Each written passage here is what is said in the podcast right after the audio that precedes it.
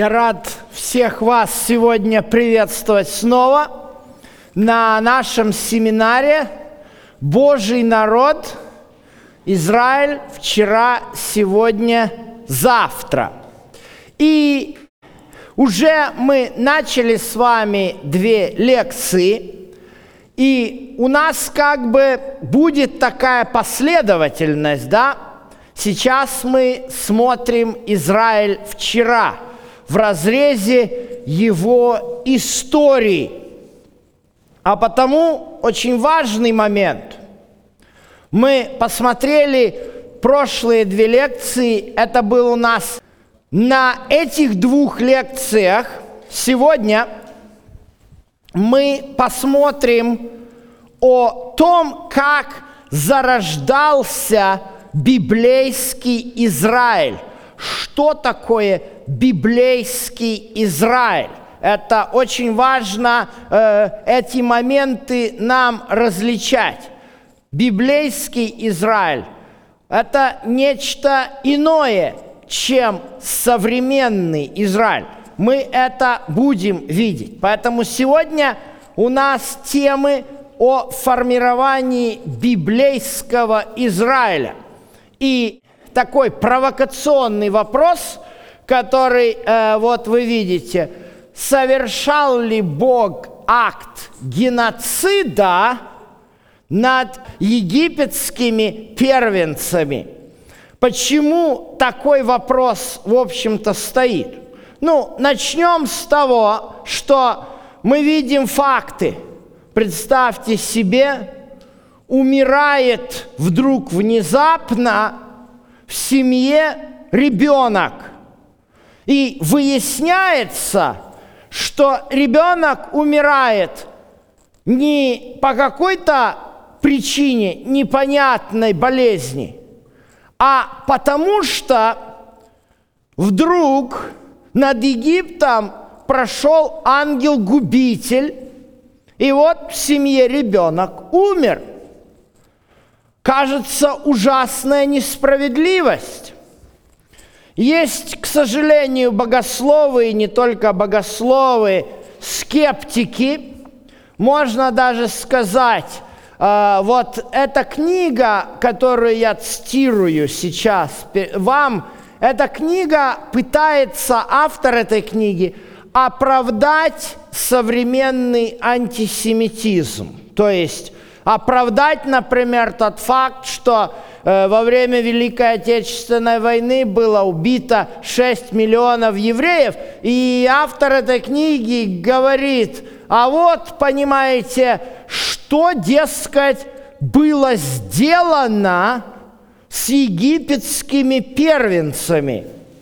Ну, скажу вам, данные обвинения э, жутко нелепы. Как будто это евреи совершали. Но с другой стороны, конечно же, непонятно. Вот посмотрите, как об этом записано в книге «Исход», 11 глава. Сказано, э, так говорит Господь, в полночь я пройду посреди Египта, и умрет всякий первенец в земле египетской – от э, первенца, который сидит на престоле, и все первородное из скота, и будет вопль великий по всей земле египетской, какого не бывало и какого не будет более. У всех же сынов Израилевых ни на человека, ни на скот не пошевелит пес языком своим. Так перевели это, э, ну, типа пальцем никто не будет тронут. Дабы вы знали, какое различие делает Господь между египтянами и между израильтянами. Вот. Тут еще есть, конечно, не совсем э, понятный стих, который тоже может вызывать определенное недоумение. Посмотрите, мало того, что э, было убиты египетские первенцы, так еще тут написано такое. «Я дам всему народу милость в глазах египтян, и когда пойдете, то пойдете не с пустыми руками. Каждая женщина выпросит у соседки своей и у живущей в доме ее вещей серебряных, вещей золотых, одежды, вы нарядите ими сыновей ваших, дочерей ваших и оберете египтян». О, какая беда! Понимаете, вот так тексты, если вот поставить, то выглядит просто самый настоящий акт геноцида. Ну, э, и если э, действительно провести параллели, то нечто подобное происходило э, во время нацистского режима, когда у евреев забирали все вещи и отправляли их э, в гетто и в концентрационные лагеря, или, например, эти жуткие, э, когда были вот расстрел, вы, наверное, в курсе, такое место Баби-Яр, да, в городе Киеве, когда буквально было э, объявление, что все, так прямо было написано, все жиды города Киева должны явиться к такому-то месту, э, это был вот этот овраг, да, и там стояла очередь, и стояли эти полицаи, а, они в оцеплении, и они забирали э, все буквально, и, и, и, и буквально людей догола раздевали. То есть эти случаи им всего-то, извините, 70 с копейками лет. Еще есть дети тех, которые видели это все и, и, и был это, этот весь кошмар, который происходил э, в недалекой, к сожалению, истории. Но э, вот эти скептики, что они делают, чтобы оправдать вот такой современный антисемитизм, они берут вот эти вот тексты, которые я с вам прочитал, и говорят, что, дескать, вот посмотрите, евреи взяли и убили египетских первенцев – чем же дело? О чем, собственно, идет речь в этой истории, которая записана у нас фактически в книге «Исход» с 3 по 12 главы. Это история, с которой начинается фактически формирование израильского народа и ветхозаветной – израильской государственности. Что же произошло? Давайте внимательно посмотрим на эту историю.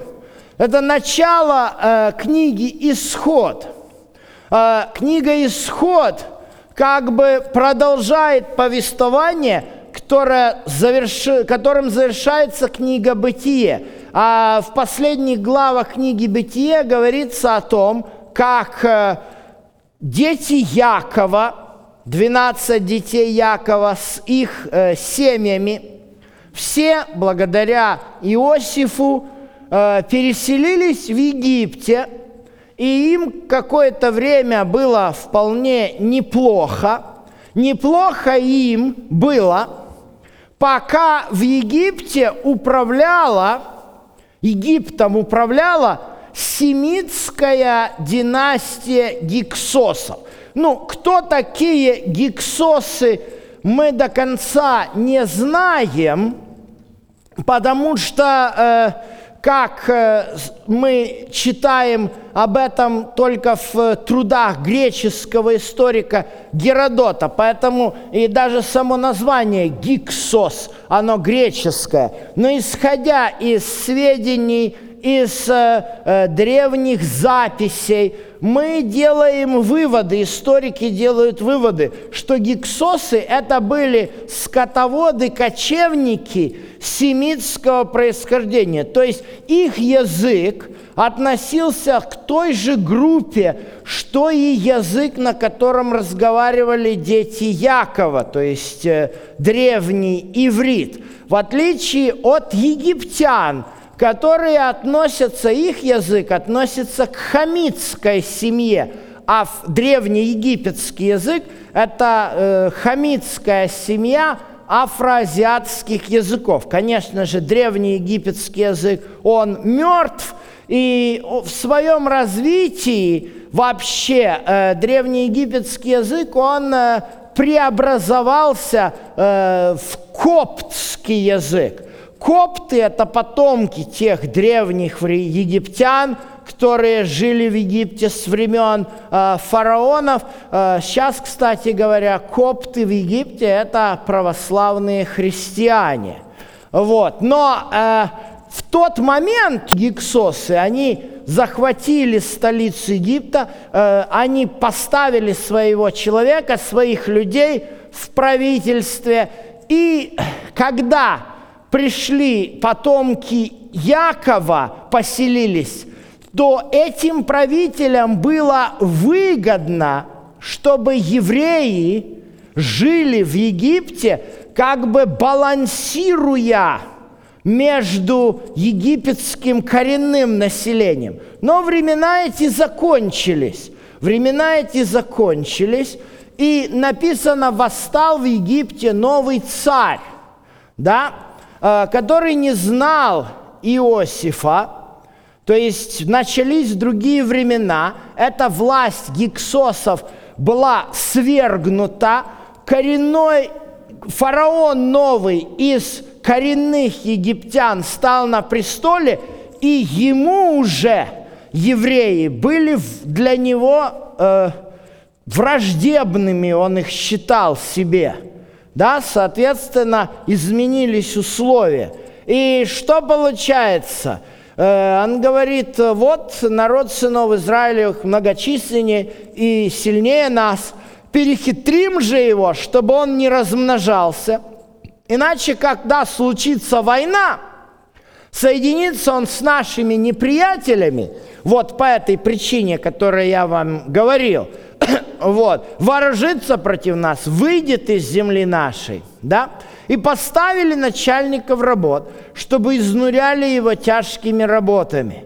То есть э, новый фараон поработил евреев – и поэтому дальше сказано, египтяне жестокостью принуждали сынов Израилевых к работам, делали жизнь их горькой от тяжкой работы, и от всякой работы полевой, от всякой э, работы, которой принуждали к жестокости, царь египетский повелел повивальным бабкам евреянок – Э, из имя одной шифра, другой фуа, и сказал, когда вы будете повивать у евреянок, то наблюдайте природа. Если будет сын, умерщвляйте его, а если дочь, пусть живет. То есть, иными словами, что новый фараон сделал? Он, в принципе, запланировал геноцид. То есть он запланировал убивать всякого мальчика, который родится у э, евреев. Таким образом, он принял решение уничтожить потомков Якова, ну а всех девочек, естественно, обратить в рабыни, э, в наложницы, и таким образом э, такой был план. И вот когда вот такой указ был издан, дать опасность, естественно, Бог вмешивается. И, кстати говоря, очень часто именно так происходит. Если мы вообще посмотрим на действия Бога, э, и на этот счет есть масса э, богословских споров, я скажу вам, Потому что некоторые богословы есть, которые говорят, о, Бог никогда никого не наказывает. Он, понимаете, такой добренький Бог. Знаете, в чем проблема? Когда Бог э, люби, когда мы говорим о Боге любви, но любовь без справедливости – это не любовь это исключительно только э, одна говорильня, а не любовь. Потому что если какая же тогда любовь, если э, Бог не в состоянии защитить свой народ или верующего в него от притеснителя? То есть потому что, дескать, я вот всех люблю, и вот такого же притеснителя люблю, понимаете? И, и, и что это тогда за любовь? Притеснитель будет, при, у, э, притеснитель будет притеснять, убивать. Все, какая это любовь? Получится тогда притесняемый, страдающий человек скажет, Бог, наверное, меня не любит. Он, наверное, вот этого изверга любит, который надо мной издевается. Понимаете? Ну, конечно же, другая сторона тоже не совсем правильная, потому что если справедливость без любви, то это насилие и издевательство. Должна быть какая-то золотая середина – и вот здесь мы очень хорошо можем наблюдать за характером Бога. Мы можем видеть, да, Бог прибегает к силе, к силовому решению вопроса тогда, когда верующие в Него оказываются в безвыходном положении и им угрожает смерть и притеснение, Бог тогда применит силу к притеснителю. И вот действительно это, э, в общем-то, и происходит. Бог является Моисею и говорит Моисею, «Я Бог отца твоего, Бог Авраама, Бог Исаака и Бог Якова». Я увидел, смотрите, я увидел страдания народа моего в Египте и услышал скорбь его от прести его и иду избавить от рук египтян и вывести его из земли сей в землю хорошую, пространную э, и так далее. То есть вот как Бог проявляется – он проявляет здесь свою любовь и свою справедливость, потому что Он откликается на вопль и на страдание. Но в данном случае у Бога находится только один способ. Вот что Бог обещает. Написано дальше и простру руку мою, и поражу Египет всеми чудесами моими, и сделаю среди его, и после того он, он отпустит вас. То есть Бог принимает решение вынудить египтян – вынудить фараона отпустить свой народ израильский, ну, как говорится, через язвы. Почему именно таким образом происходит? В чем причина того, что э, Бог э, принимает такие вот меры крутые. Вот как все начинается. Ведь не сразу, если мы так посмотрим, не сразу пришел ангел Господень и всех первенцев вот так вот взял и убил. Внезапно. Начиналось все с простого. Начинается все с того, что Моисей и Аарон пришли к фараону и говорят ему, обратите внимание, я здесь оставил еврейские буквы, это четыре буквы, которые указывают на четырехбуквенное имя Бога. А, иудеи никогда не произносят это имя при чтении. Они заменяют, когда они видят вот эти четыре буквы, в тексте, еврейском тексте Торы, они заменяют это слово, произносят «Адонай». «Адонай» на русский язык переводится как «Господь». Поэтому, если вы читаете русский синодальный перевод, то, увидев слово «Господь», вы можете спокойно знать, что это вот эти четыре еврейские буквы «Юд, Хей, Вав, Хей». С точки зрения грамматики, это имя произносится как Яхве. Специально здесь это показываю, сейчас увидите почему. Бог Израилев, отпусти народ мой, чтобы он совершил мне праздник в пустыне. А вот ответ фараона. Кто такой Яхве, чтобы я послушался голоса его и отпустил Израиль? Я не знаю Яхве и Израиля не отпущу. То есть, что мы здесь видим –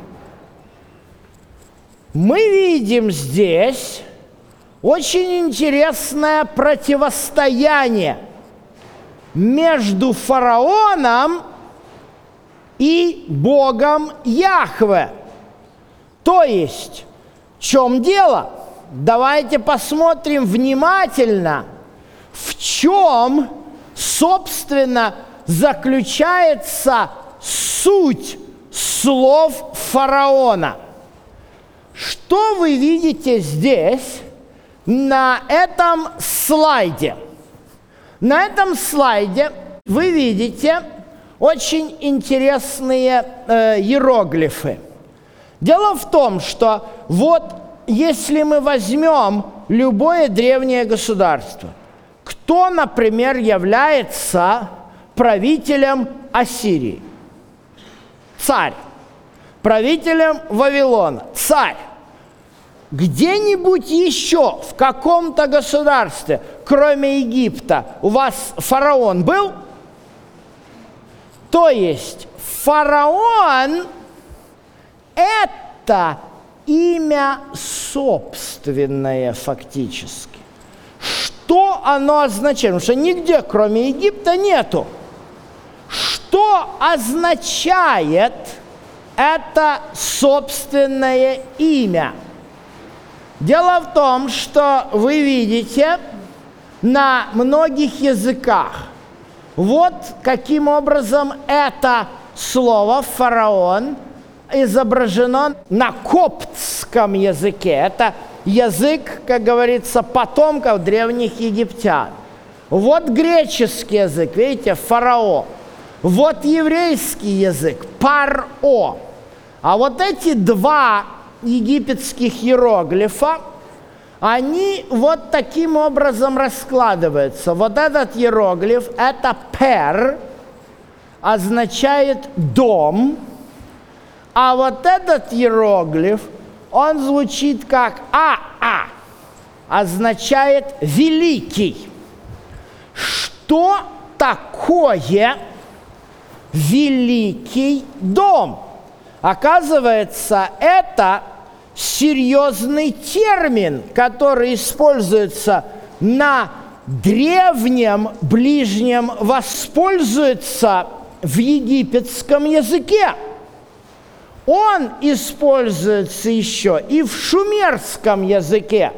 А шумеры – это такая же древняя цивилизация, как и египтяне – Посмотрите эти две шумерские логограммы. Они звучат как «эй-гал». «Эй» – это великий, «гал» – это дом. Вы видите, что это такое? Это храм верховного божества. Подобные выражения встречаются также и в акадском языке экалу и даже в еврейском языке название храма это гейхаль. Есть такое слово, э, переводится как храм. То есть вы понимаете, кем называл себя фараон? Это э, нечто подобное, если бы по отношению э, к президенту США говорят Белый дом, да? Когда про Америку говорят Белый дом, то все понимают, что это там, где сидит президент. А Великий дом пер АА по отношению к фараону, вы понимаете, это великое божество. То есть дворец фараона – это храм верховного Бога. Фактически фараон по египетской религии является воплощением верховного Бога. Что мы имеем, друзья? Перед нами ничто иное, как противостояние между Богом человеком и Богом Творцом. Кому поклоняться? Это уже, друзья мои, глобальная проблема. Это уже не проблема евреи против египтян. Это проблема того, кто является истинным Богом. Именно по этой причине фараон не отпускает евреев. Потому что если фараон бы отпустил, тогда его же собственная команда, состоящая из жрецов, да, то есть вся эта же власть очень четко держится на религиозной верхушке, на вот этих фактически все знания. Это такая особая каста. В каждом языческом народе жрецы являлись вот такой вот э, особой кастой, особенно в Египте, где это иероглифическая, понимаете, письменность, которую освоить не так-то легко. Э, вот эти люди, они знали письменность, то есть, а, а без письменности-то никуда. То есть в их руках леж, э, находилась и юриспруденция государства, и многие другие вопросы. То есть люди от них зависели – Фактически фараон в Египте, если, может быть, кому-то э, была возможность прочесть такой польский был писатель Болеслав Прус.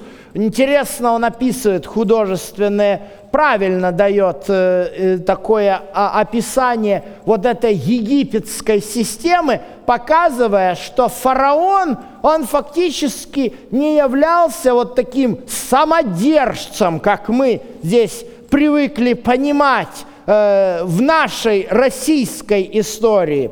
Фараон являлся игрушкой в руках жреческой касты – которая просто не могла допустить, чтобы какой-то Бог Яхве взял, да и повелел этим рабам выйти, и чтобы воплощение их великого божества вдруг взяло, да и послушалось этого Бога Яхве и отпустило народ. То есть вы понимаете, тут очень конкретное и серьезнейшее противостояние между Богом Творцом и вот таким вот э, лже-религией египетской. И поэтому Богу пришлось действовать, определенный нажим использовать.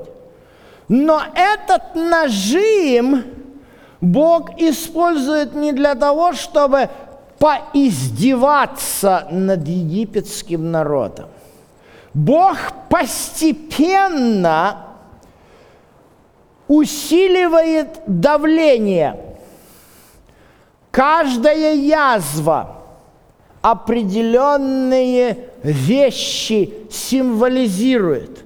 Кровь, лягуш, жабы, песьи мухи и так далее. То есть давление усиливается для того, чтобы египтяне могли задуматься, кто есть Бог.